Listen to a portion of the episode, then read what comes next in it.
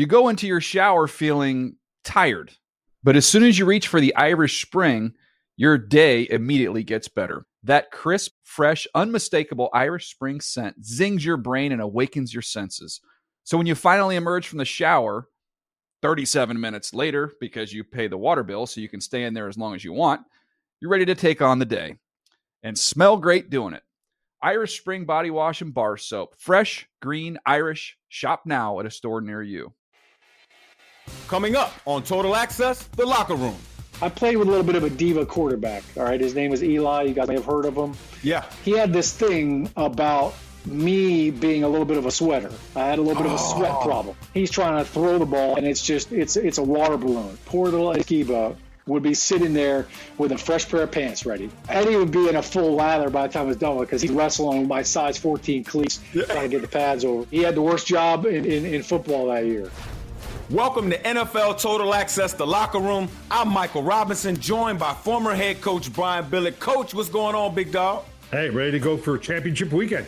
Let's get it. We're going to let you guys in on what players and coaches really talk about inside the locker room. Today, it's all about life as an NFL center. Shaun O'Hara, our resident center at NFL Network. Shaun O'Hara joins us. And of course, coach, you know he has plenty of locker room stories oh, and the movie references. I mean, he can go all day on movie references, coach. Uh, yeah, and and it's it's always great talking with Shaun and the fans are going to get a chance to hear about the very special special and intimate relationship, and I mean intimate, between the quarterback and the center in the way they have to deal with one another. Let's bring in one of my favorite people in the whole wide world. First of all, Coach, the band is back together, right? We are. We Game are. day first. Our group is back together. Numbers and Angles band. We're back together. We welcome in former NFL center Sean O'Hara. Shaun, what's going on, brother? Mike Rob, Coach Billick, it's always a pleasure to be in the beat lab with you guys. Uh, I'm so impressed that Mike Rob finally got the name of the name show right. right. I know. It's only been a few years and a few Sunday mornings. I know it was early. It was an early cup of coffee yeah. for everybody. Uh, yeah, we had some good times on game day first. And numbers and angles, man, we had some platinum hits. So I think go. it's it's only appropriate that we're back on tour. That that's what's up, Shaun. And, and first of all, guys, I, I have to say to both of you uh, it was my first time being with the national, being with the uh, NFL Network, and you guys definitely welcomed me in a great way. So thank you for helping me get a start in this business. But Shaun, we start every podcast with a locker room thank story. You for the music. Okay? Yeah. we start every podcast with a locker room story. Come on, brother. NFL Center. I know you got plenty of locker room stories. Let's hear one of them from you. Yeah, well, you know, the locker room, people call it a sanctuary. Um, you know, they call it, you know, that, that's the one thing you miss the most. Um, you know, when I think of the locker room, I, I, think of you know the shenanigans. You know, uh-huh. I mean, uh-huh. there, there's always that's kind of like that. That was our place, players only. Coach, if you walk through the locker room, no, we start saying, no. boop, boop, Popo's here, no, Popo's five zero, coach is in the locker room. You know, we'd have some fun with it. So I think even the coaches kind of knew, like, hey, if you're going to go through there, beware. You might get a paintball thrown at you. Yep. You know, you're getting shots or fire. You're that's kind of the war zone. Um, but I, think you know one of my I mean, look, there's there, there's a lot of cold tub, hot tub moments, you know, that, that are great. But um, you know, one thing that just kind of sticks out in, my mind, you know, locker room wise, um, is the, the, equipment guys, and mm-hmm. I think that those guys are always such a big part of the team that nobody ever really knows about. They don't know what goes on behind the scenes, you know, during the week as you're building up for a game if the elements are going to be a factor, how hard those guys work. Um, and then on game day, I mean, these guys are like Boy Scouts. They've got to have every single item, every buckle, every chin strap. I mean, you never know what's going to break on an NFL team. So the equipment guys, they are overworked and underpaid. But you know this, you know, you spend enough time mm-hmm. around these guys to know they they're usually in the building uh, before it's light out, and then they're there till nine o'clock at night. Absolutely. So our equipment guys, you kind of you create a bond with them. Well, my bond with one of our equipment guys kind of went a whole nother level further. Uh-oh. And uh, Eddie Skiba, Eddie Skiba and his brother Joe Skiba uh, were two big parts of our locker room, and Eddie Wagner was our our, our head equipment guy. But Eddie Skiba inherited the ungodly task of changing my pants at halftime. No. Now, people You might actually- want, you know, Oh, yeah. look, I, I know, I know playmakers had a big show about what goes on in the halftime locker rooms. And, um, you, you guys know, look, the, the halftime is quick. I mean, it's, Yeah. it says 20 minutes, but it feels like 10. So, I mean, it, it happens real quick. You got to do your business, get your Gatorade bar, get a couple of orange slices, listen to the coach, you know, with his, his brilliant halftime adjustments, right? Um, and then you know, We gave you up six block- sacks. Don't do that again. Don't do it. Yeah, yeah. Stop shooting ourselves in the foot. Stop at the bad plays. Let's play better. We got to Yeah. block, we got to tackle, do everything, Brilliant. right? Uh, Brilliant. That's the, the rah rah speech. But so, mind you, it's chaos in the locker room, all this going on. But I played with a little bit of a diva quarterback. All right. His name is Eli. You guys may have heard of him. Yeah. He had this thing about me being a little bit of a sweater. I had a little bit of a sweat Oh. problem. So, you know, he complained like, you know, especially in September when it's hot as you know what out, and all of a sudden you're just dripping, and it's like, you know, on a three step slant, coach, he's trying to throw the ball, and it's just, it's, it's a water balloon, you know, and he's, so he's like, what, we got to do something. So his idea was change it to halftime. So sure enough, I'd have to come in and have, you know, and I'd race to my locker, and Eddie Skiba, poor little Eddie Skiba, would be sitting there with a fresh pair of pants ready. And now, mind you, I spatted my cleats. Coach, you know what that is. You oh, know, Oh, yeah. you tape Yeah, the cleats. oh. So the You gotta weren't coming off. off. So that's why I needed Eddie. So I had to sit down on my stool, pull the pants down, and, and you guys know there's nothing under the pants. You got the jock strap and you got your jersey, but pants are down. Eddie's helping me get my pants over my cleats because I can't take them off because they're taped on. So pants and they're sweaty. I mean, they're dripping and soaking. I mean, I'm getting it all over him, and he's got it on his oh, face. Oh my just- there's ew. sweat everywhere. So pa- pa- pants are off. Now he's got to take the pads off, put them in the dry pants, and then he's got to help me get the new pants over my cleats that are still sped up. So all this is going on while the whole team is running around and everybody's just like, "What is going on?" I mean, you get all kinds of crazy looks. Uh, you know, Eddie would be in a full lather by the time it's done with because he's wrestling with my size 14 cleats trying to get the pads over. So that was uh that, that was halftime. Meanwhile, I'm trying to like, hey, throw me an orange slice. Hey, throw me throw me a Gatorade. I'm trying to hydrate while he's doing all this. Uh, so let- let's just say when Christmas time came around, I, I had to break Eddie off a little something extra because that poor guy, he, he he had the worst job in, in, in football that year. Yeah, he got your butt juice all over him, man. Ew. Ah. people think people think with all the gun snaps now it's an evolution of style and strategy. No no. This is a universal problem. I think quarterbacks got together and said no no no. We're going to go to the gun. I'm not dealing with his butt sweat anymore across the league. So it's not just shot now we got a whole list of things we want to talk about because the whole world wants to know what it's life as a center. But i do have one question. I want to get in first and we all know that on game day you got to be at the locker room two hours before game time and when you're on the road, there's two buses. There's an early bus and a late bus. Yeah. Uh, you know, I always liked the late bus. I didn't want to get at the stadium too early. Linemen were always not only were they on the early bus, you all usually took cabs to the stadium. Yes. What do you all do sitting in the locker room six hours before game? I want to know what you all were doing. Great question, coach. Well, we were we were modulating. Um, we, we, were, we, we were getting our minds right. Um, you know, look. I, here's what I'll say: for every ten pounds that, that you know that you over two hundred pounds, that's that's an extra ten minutes of prep time that you need. So the heavier you are, the more time you need. I, I the, the big fellows, number one, I love to shower before the game. So I, I wanted to get my oh. hot tub, cold tub, get the contrast in there. And the one thing that you knew, and it depended on where you were playing, but if you went to a dank stadium, they probably had one hot One tub cold tub. and then maybe one cold tub next to it. So it's like if you're not first, you, you know, you may be 10 in line by the time you get there. So yeah, I was always an early bus guy. And then Yeah. also there were times where I rode with Ryan Kuehl. He was our long snapper, and Ryan Kuehl and Jeff Feagles would go early too because they wanted to get a workout in. Ryan would go for a jog around the field. Feagles would do the same thing. They, you know, they were kind of older, like Coach, and so they wanted to get the sweat before the sweat. You know, it took a while to warm up. So I know that was a big factor, but uh, yeah, get in there early. I, you know, I never liked being rushed. So on game day, you have routine. You know, you gotta, you gotta. I like to go through the whole program, make sure you you saw all Oh, the coaches, all the players, everybody. So you know, you kind of once you say your routine, it's like reading your newspaper, right, Coach? That's you right. Get up, read the newspaper, get your oh, morning Constitution going, and uh, and you're ready to rock. What, what, were you, Mike? You early bus or late bus? I was an early bus. I took a I took a cab over. I got over before the trainers. I was over there with the equipment staff.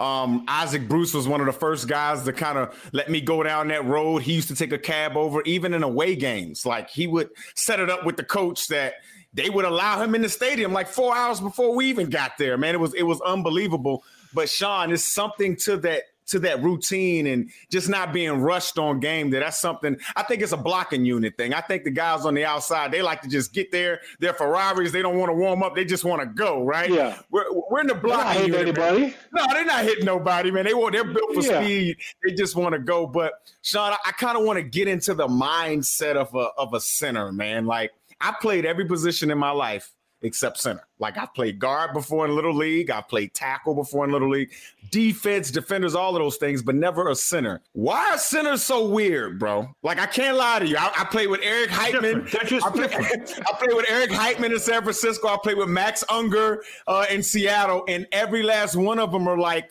the smartest, weird, big guys that I've ever met in my life, man.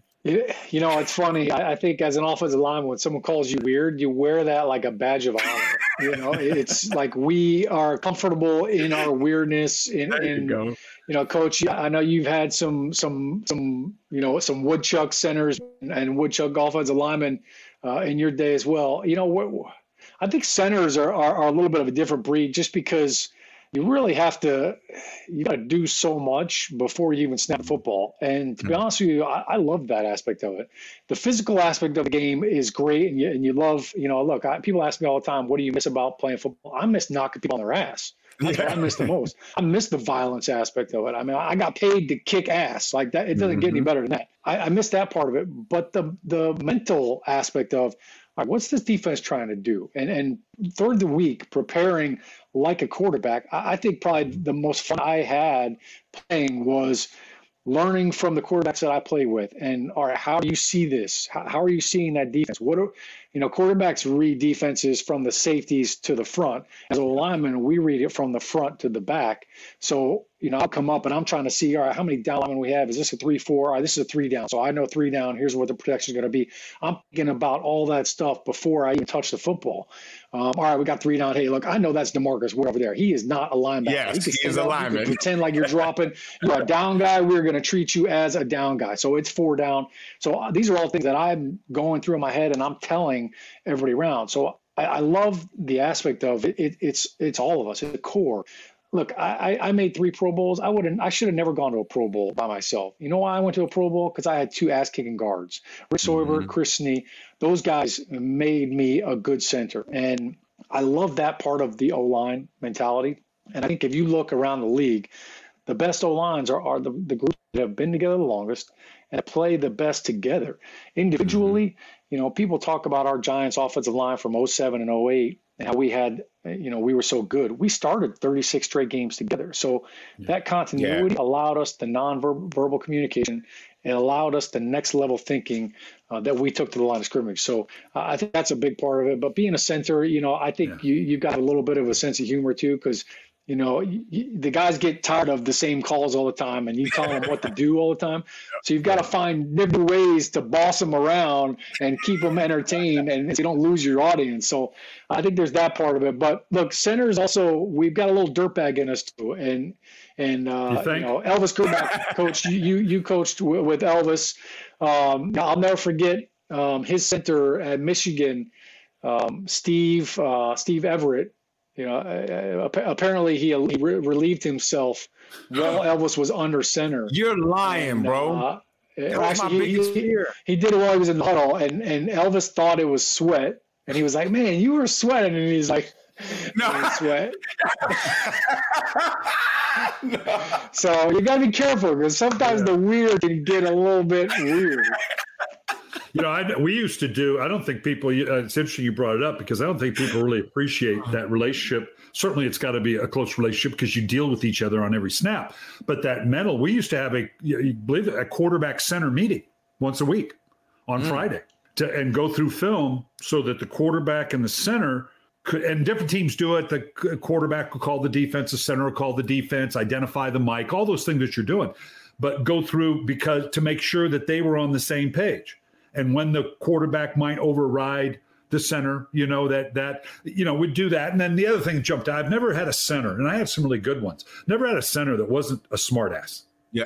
it just it was he was always the first guy to say, Coach, why are we doing this? What, what, the, what, the, hell? Why are we you know, he was the first one and the team was counting on it because they'd go to the center yep. and say, Hey, ask coach why we're practicing on two, you know, that type of thing. It was always the center. Yeah, you you, you know you got to dupe the center, and once you get him on board, coach, then everybody will fall in right. line, right? Like, hey, right. are you sure we're gonna? Is this sound right?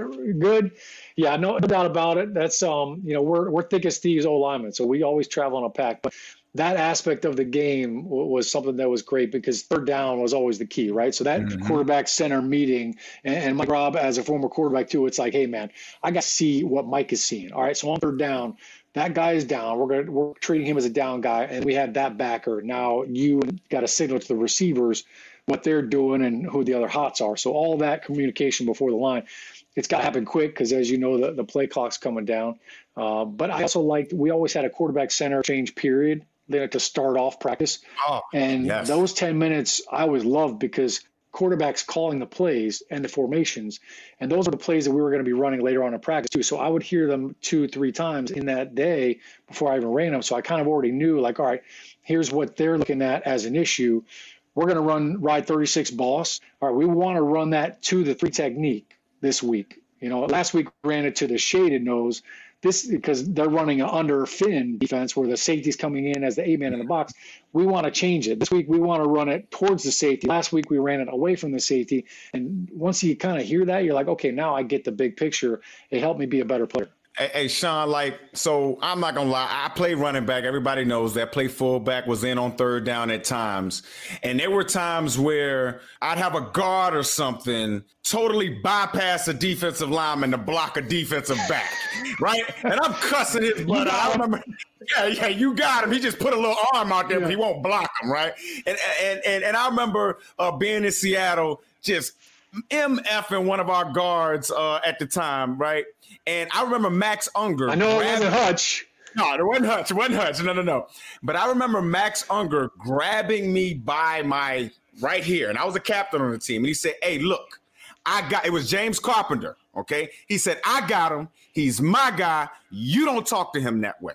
Okay, Max. I guess I'm not gonna talk to your guy that way. Like, like, why do centers feel so much ownership to their guys? You know what I'm saying? Like that. He said, "That's my guy." Was there any guys on your offensive line um, that you felt that way toward? And why do centers feel that ownership over the offensive line like that?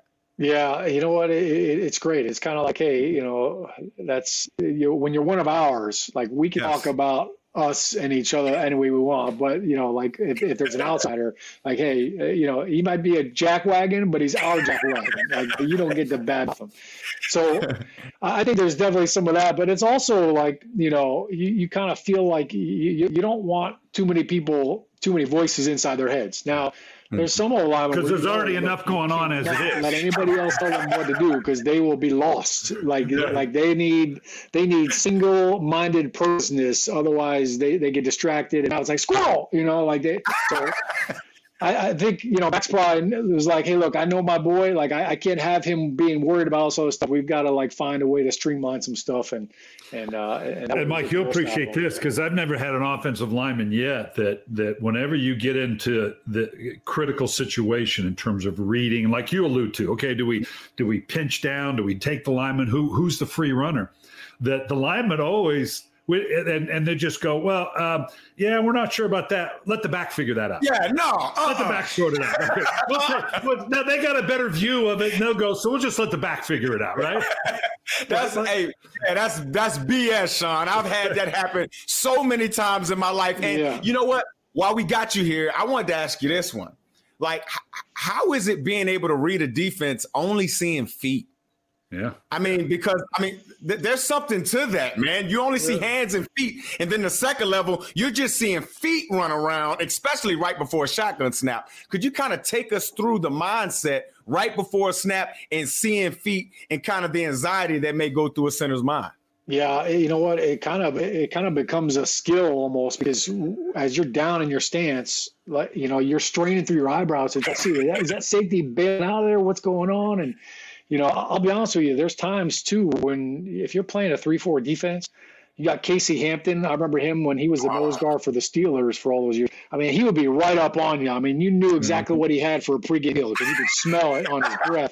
And so, you know, it's like all right, well, I don't know. What is the linebacker doing? I didn't even, I could barely even see him. And then all of a sudden, you know, he blitzes through the backside A gap, and you didn't even see him creeping because you have this fat head right in front of you.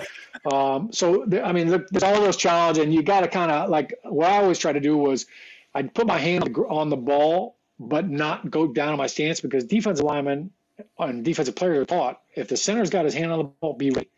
Like that's uh-huh. the cue for them. If center gets his hand on the ball, get down your stance. Don't get caught sleeping. So if I wanted to see what they're doing first, I go, I put my hand on the ball right away, get them to all right. Now they got to line up, getting down, and get in their stance. And, and once they got down, then I could see over them before I really got settled in. But the real kicker is silent count. When you're on the road, that's one of the things you practice it on Fridays. You know, they bring out the speakers and the crowd noise, and you're trying to get used to all that noise. But you've also got to get used to, all right, hey, 52 is the mic. Now I put my head down.